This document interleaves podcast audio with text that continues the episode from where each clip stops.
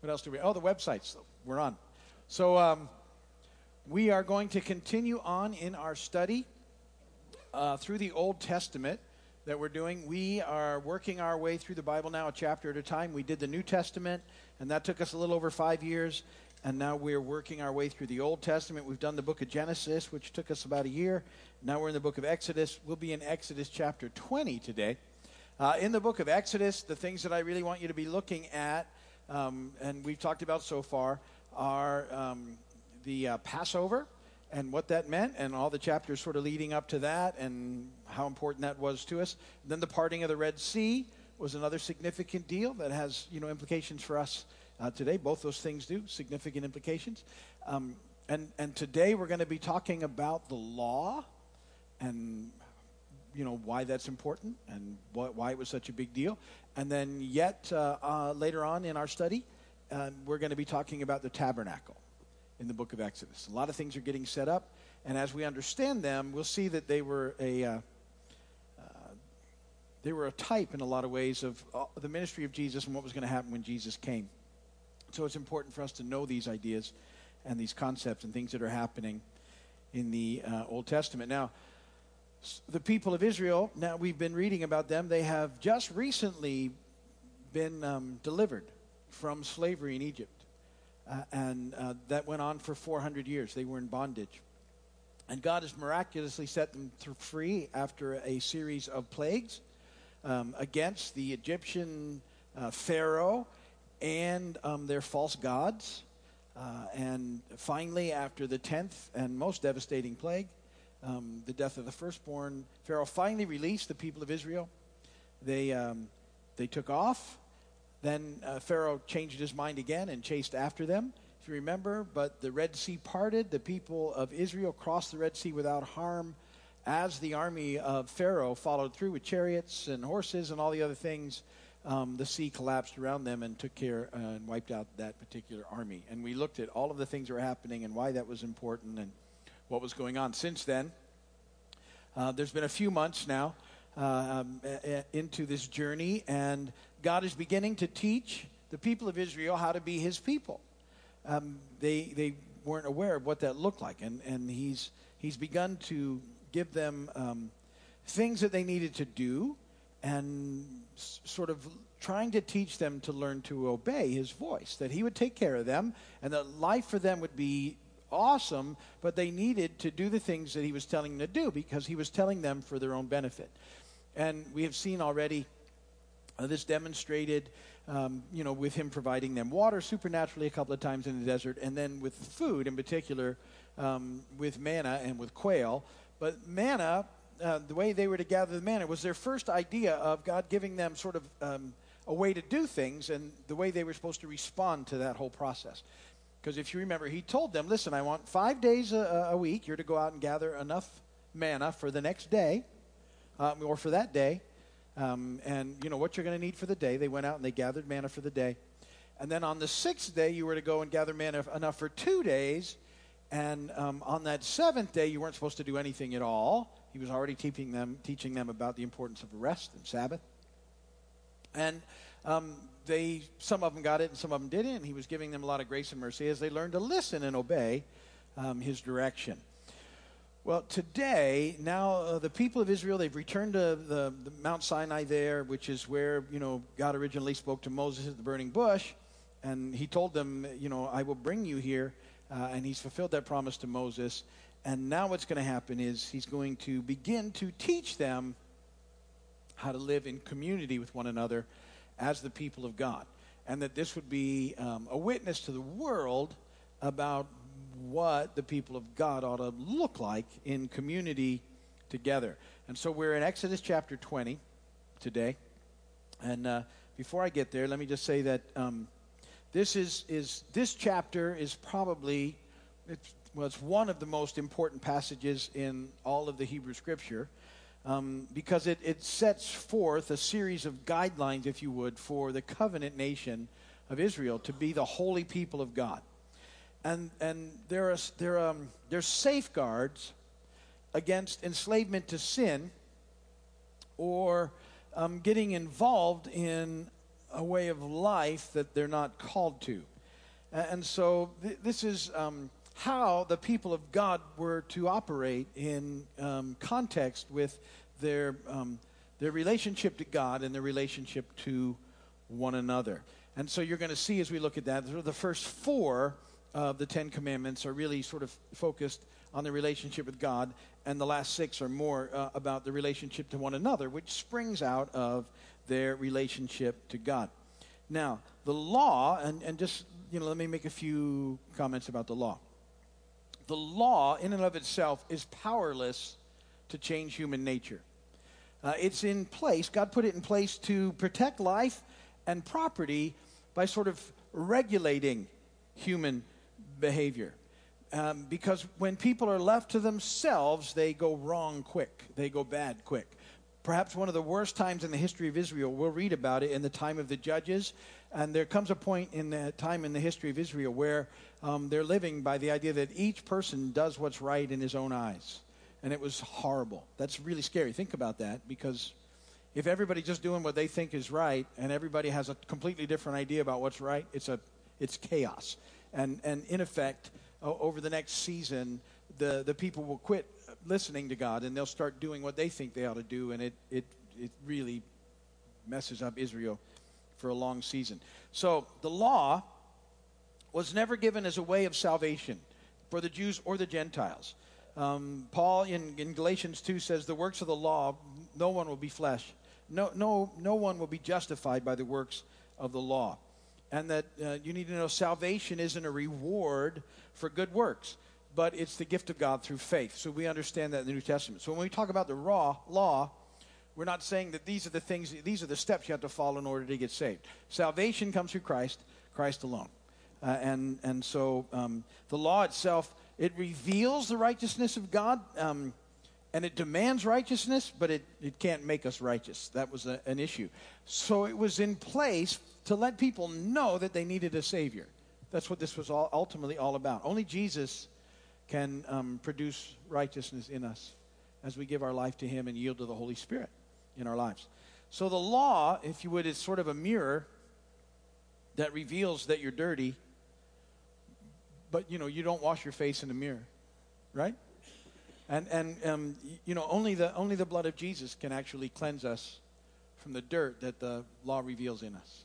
Does that make sense? So so people get hung up and think, well, if I just do these ten things, you know, th- th- then I'm going to be okay, and it not. It doesn't produce salvation. It never has. It never will. If it did, or if it ever could, then Jesus wouldn't ever have to go to the cross. So you have this whole idea in um, the idea of the law, and and you need to know that God doesn't give us the Holy Spirit because we obey the law, but because we trust Christ. And then what happens is that the Holy Spirit, because of He, begins to work in us to change us so that we have a desire to do what's right. And, and that's how this whole thing is supposed to work in um, the first place. So the, the purpose of the law really is God's way of showing of our sin and ultimately stripping us of self righteousness. Because if we're honest and we stand honest, you know, before God, we can't live up to these ten things.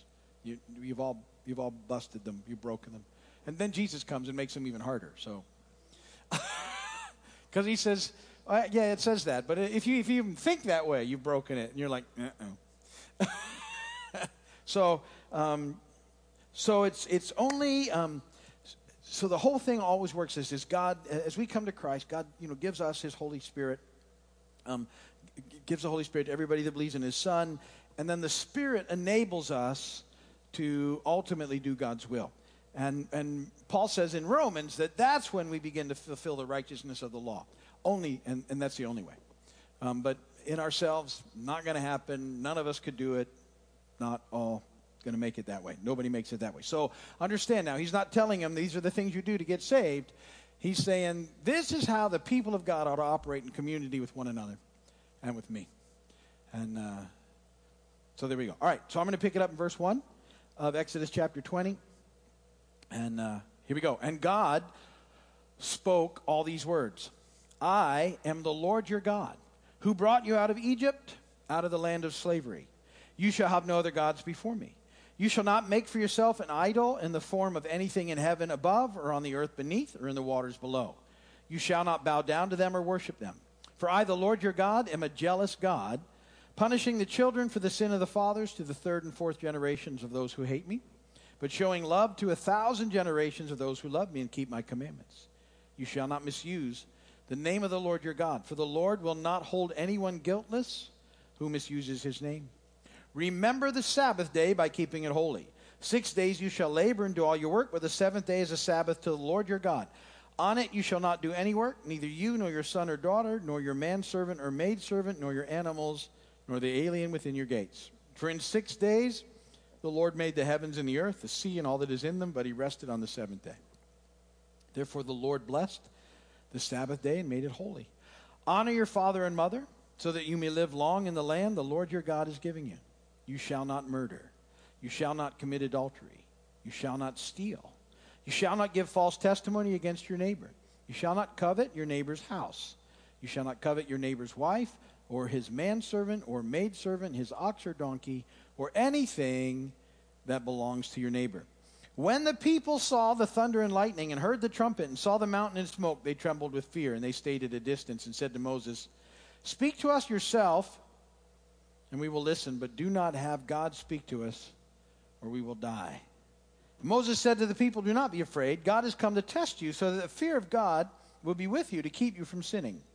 The people remained at a distance while Moses approached the thick darkness where God was. Then the Lord said to Moses, Tell the Israelites this You have seen for yourselves that I have spoken to you from heaven. Do not make any gods to be alongside me. Do not make for yourself gods of silver or gods of gold. Make an altar of earth for me and sacrifice on it your burnt offerings and fellowship offerings, your sheep and goats and your cattle. Wherever I cause my name to be honored, I will come to you and bless you. If you make an altar of stones for me, do not build it with dressed stones, for you will defile it if you use a tool on it. And do not go up to my altar on steps, lest your nakedness be exposed on it. Blessed be the word of the Lord. That's where we're going to pick up um, from there. Okay, so that's the law, Ten Commandments. Um, let me the, the the law of God is those first Ten Commandments. What's going to happen over the next couple of chapters? is going to be known as the law of Moses. It's a little different. So um, uh, you will see those things pop up. If you ever wonder when people talk about two different things, that there's a difference because there's going to be a lot of regulations and stuff that comes up, um, particularly to this point in time and um, the way that people are living. But that first Big Ten there, then when we when we're going to talk about it, that's going to be the law of God. Okay. So um, as it starts, you know, the first few verses um, let's say that the, the phrase the Lord your God is repeated five times in this passage. Um, it's to remind people of the authority behind these commandments. This is not just Moses' ten opinions. Um, and it's, you know, it's not like that movie that everybody always talks about with Mel Brooks, where Moses went up with three tablets and got 15 and broke one on the way down and went, These are the Lord's 15, crash, 10 commandments. Uh, these 10. And um, so they're not 10 opinions from Moses. This is, this is the 10 commandments spoken by Almighty God. The people at the time were so taken aback by God's voice, they didn't want to hear it anymore. They said, just let him speak to you. The holiness of God overwhelmed them, and they thought it was going to take them out. And they said, You go and talk for us. But they heard the voice from heaven. Um, they all did it at this point in time. So, um, remember that the people of Israel are coming out of years of sort of a, a, a, mixed worship to not only the true God, but to all the false gods of Egypt have gotten mixed in there as well. God has proven to them that He's the true God, but now He, he wants to sort of make sure they've got that figured out when He says, you know, I'm the Lord your God. And that, that phrase, before me, um, can actually mean in opposition to me. So He's like, don't, don't worship any of these false gods in opposition to me um, that's how he starts the process, okay? So he, he makes that very clear that he is God and, and he's the one uh, who is worthy of worship in the process. And that's what he says next in verses 4 through 6 that we're to worship only the Lord. And an idol um, is anything that takes place of God in our lives. Um, so there can be false gods and there can be idols as well. Uh, and um, there was a lot of idol worship in pagan religion uh, and in those pagan nations back then. Um, it it um, goes against everything that God sets before us, and it's uh, almost always intensely immoral.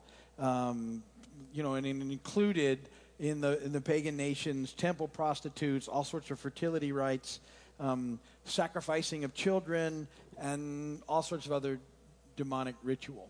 That was all a part of this false god worship and these idol things that they were worshiping in the process. And and um, and so when we get to the New Testament in First John, um, John's you know the Apostle John says, "Keep yourselves from idols." And it, actually, that's the last thing that John tells us uh, in in that particular letter. Sort of the final admonition um, to the people in that time uh, is, is keep yourself from idols. So, uh, an idol, if an idol is anything that takes the place of God, it's, uh, it's anything that sort of knocks God out of the priority in our lives. And, um, and so we have to be very careful with that process today. And idols can be things like money, recognition, success, material possessions, knowledge, even other people, can, can, we can put them in the place of where God should be in our life, and at that point they become an idol to us. And not how God wants us to live. He wants us to live with Him first. Um, honoring God's name was a part of the deal. Uh, so, you know, when. Um, so when someone has a good name, that means that you, they're trustworthy. Generally, that's how we take that, right? If someone has a bad name, it doesn't mean that you don't like their name. It means that they, they don't have a, a trustworthy sort of, um, uh, you know, life around them. And so, you know, with God, we need to know His name and, and understand that He's completely faithful and trustworthy. Uh, and and, um, uh, and that, that's how we understand Him in our lives. And in fact, you know, the, when Jesus taught us to pray, he said, you know, pray, hallowed be your, your name, as we, we talk to him. So um, we're to know that um, his name is the name above every name. And um, it, it, it talks about the fact that, that he's completely trustworthy and faithful in the process. Then it talks about honoring the Sabbath in verses 8 through 11. And again, this was instituted back with manna. Remember, he told them that he's sort of teaching them this is what it's going to be. You're going to rest on the seventh day. And uh, this is how he set up his community. Um, this, this was supposed to be not only a place and a time of rest for them, but it would be a witness to the world around them that, uh, who at that point in time just thought you did everything every day, the same day after day after day after day after day. This idea of a day of rest that was, you know, something unique to the people of God. And, and God knew that it was not only good for them and their livestock and their crops and everything else, um, it was the, the best way to live because He designed us and created us that way. Uh, and so, um, so uh, they were, they, this was part of their deal, and this was how they were supposed to live. Not um, stepping out of that whole process, but remembering that, that God was faithful and trustworthy, and this was going to be their community, how they were going to live. They were going to take a day of rest in the process. Um, they were also supposed to honor their parents. Um, th- this was to designate the idea of the value of um, elders in the community uh, and how important they were to be the community and that they should be respected and honored and taken care of and provided for. Um, if you remember in our New Testament study, the Pharisees, rather than honoring and obeying that commandment, had stopped doing that with their parents and said that the money that they were supposed to use to honor their parents was going to God instead. But it was only promised to God, it wasn't actually given to God. Uh, so they still had it, they just weren't going to spend it on their parents. And they were saying, Well, I can't take care of my parents because this is, the word was korban. Uh, it's korban, it's set aside for God, but they, they weren't giving it to Him either. So, um, those are the kind of things that Jesus would catch them on when they when they talked about, but we do these things, and he was like, "You're missing the point." in the process. But again, all these ideas, these, these things are how people of God, this is, these are all the way that God would have us live uh, in our lives. That just, it's not how we, we don't earn salvation with them. Make sure you know the difference. And we all fall short of every one of these, ultimately. Um,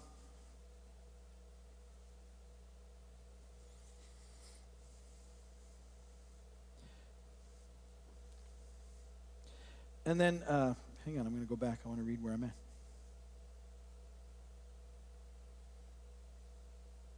Oh, you shall not murder. So then, uh, it's a big one. So life was to be honored. Human life meant something. We, it wasn't just arbitrary that you, you could just, you know, go out and take whatever. It was to be honored um, and respected in um, every situation, and uh, and so it was never to be, you know, something that was taken lightly uh, in the process. And it, it has to do with the idea that life is a gift from God, and He's the only one that has the authority to take that. Uh, and so we're all, you know, made in God's image, and, and so in effect, it's basically an attack on God. And, and protecting life um, in the community would be the responsibility of everybody, um, every member of society. That's why that, that was given to all of them, not just the people in charge. They were to honor marriage um, as the basis for family unit and the importance of family in the community of God. And um, and sort of the you know the faithfulness to the marriage covenant would be the foundation for the family that they would grow up and rest in. So that was put uh, and given to them. They were to respect personal property in verse 15 they're going to go on and be given another set of rules and regulations extensively on how they're supposed to do all that uh, and to use their land and, and ultimately they were to understand that it was still all god's land but they were to be stewards of, her, of the process but they were to respect um, the property of others by not stealing it. And uh, we just had that whole discussion here on a Sunday morning not that long ago. Why that's important. Um, God, you know, set society up so that you didn't have to have keys, right? If you weren't here on that Sunday morning when I said the only reason you have these is because people steal. If people didn't steal, you wouldn't need any of these. Wouldn't you ever think about how amazing that would be? And this is a smaller set than I usually have. You, your, your car would be out there when you left, and you just have a button that you push to go off in it. When you got home, your door, you could leave it open because nobody would take your stuff.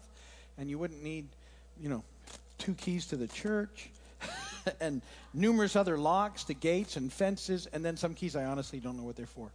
Um, but I'm afraid if I get rid of them, then I'll have a desperate need for them. so I'm stuck. But think about it. Isn't that the way God set it up? You wouldn't need these. Only keys, you know, crazy. Then he talks about speaking the truth. Uh, it's important that we be truth tellers. We just had that discussion too. Um, it should just be what comes out of us. The, the, the tendency we have towards not telling the truth is from our sin nature. And um, honoring promises is so important in society. Kind of sticks it everything together. You know, the uh, and, and, unfortunately, now we live in a time where uh, hardly anybody keeps their word anymore. So we, and then then we've gotten jaded, and it's really a sad situation. You don't expect anybody to kind of live up to what they say. It's you know because you've, been disappointed so many times. You just I with my, I think I, I know I've told you this with my kids. I was always very careful that if I promised them something, I would do everything I could to I knew what a big deal a promise was. So I didn't promise much. and they knew that, and my kids knew that. They learned that really early on. But they knew if they could get me to promise, that was a bankable thing. You could sell that. Oh, Dad promised. It is going to happen, you know, one way or another. He's and it, really, I would, I would. But I that, that also meant I didn't promise everything, because you know, yeah, I, I didn't. I was careful with those things because I wanted them to know that if if they said, if I said, okay, I promise. It was going to happen. If it wasn't, you know, if I couldn't promise, I'd say, hey, we'll try or we'll see. But you need to know that's different than a promise. So, boy, would they work on me for a promise. if you've heard the story, but it's worth telling again. The, you know the story with my son, right? When my son was six or seven, we went to Daytona because he loved the NASCAR. And it was oh every it was constant all the toys and he had the thing and his driver was Jeff Gordon and and he was like five or six. He knew all the stats maybe seven and so we I took him to Daytona to the museum there and the year that I took him there Dale Earnhardt had won the 500 and Dale Earnhardt's car was in there and that was really cool but it wasn't Jeff Gordon's car and and, and he was saying he goes so he said to me why we're there and it was a big deal back then to get to Daytona and do all this stuff you know? And he said that and he said to me he said hey um, um if Jeff Gordon wins the Daytona 500 next year, can we come back? Well, I thought to myself, it's really hard to win the Daytona 500. I, well, we'll see. So, oh, no, will you promise? And I'm like, yeah, okay. I promise. So, I remember doing a promise. Man, good. You know, what are the chances? You, you know what I mean? So we're watching the Daytona 500 that next year, and uh, my son, I think he's seven tops.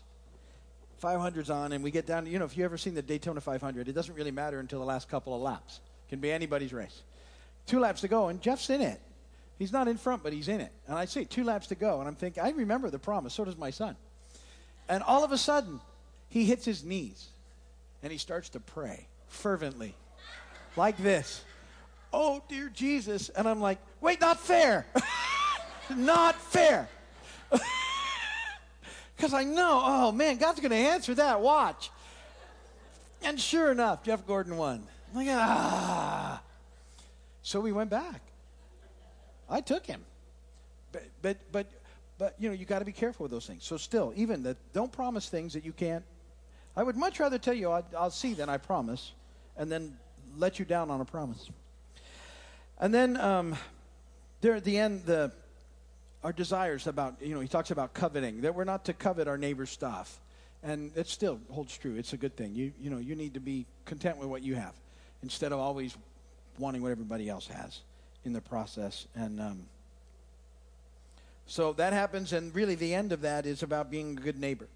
You know, so don't covet your neighbor's stuff. Be a good neighbor. That's what we're supposed to do. And if you remember, you know, when Jesus summed it all up, he said, you know, what's important? Love God, heart, mind, soul, and strength. Love your neighbor as yourself.